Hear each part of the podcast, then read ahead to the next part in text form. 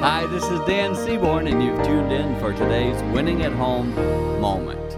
I have been really working intentionally to redirect many of my thoughts. Do you guys have that every now and then where your thoughts get going down that wrong path? We've discussed this before.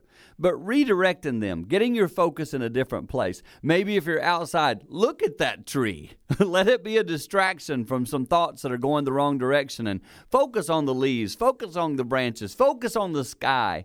Redirect your thoughts. Many times, this new pattern of developing positive thoughts and getting your mind into a better place will just be so beneficial when it comes to your family life. When you arrive at home, you're in a fresher place, you're not worn out, you're not emotionally shot.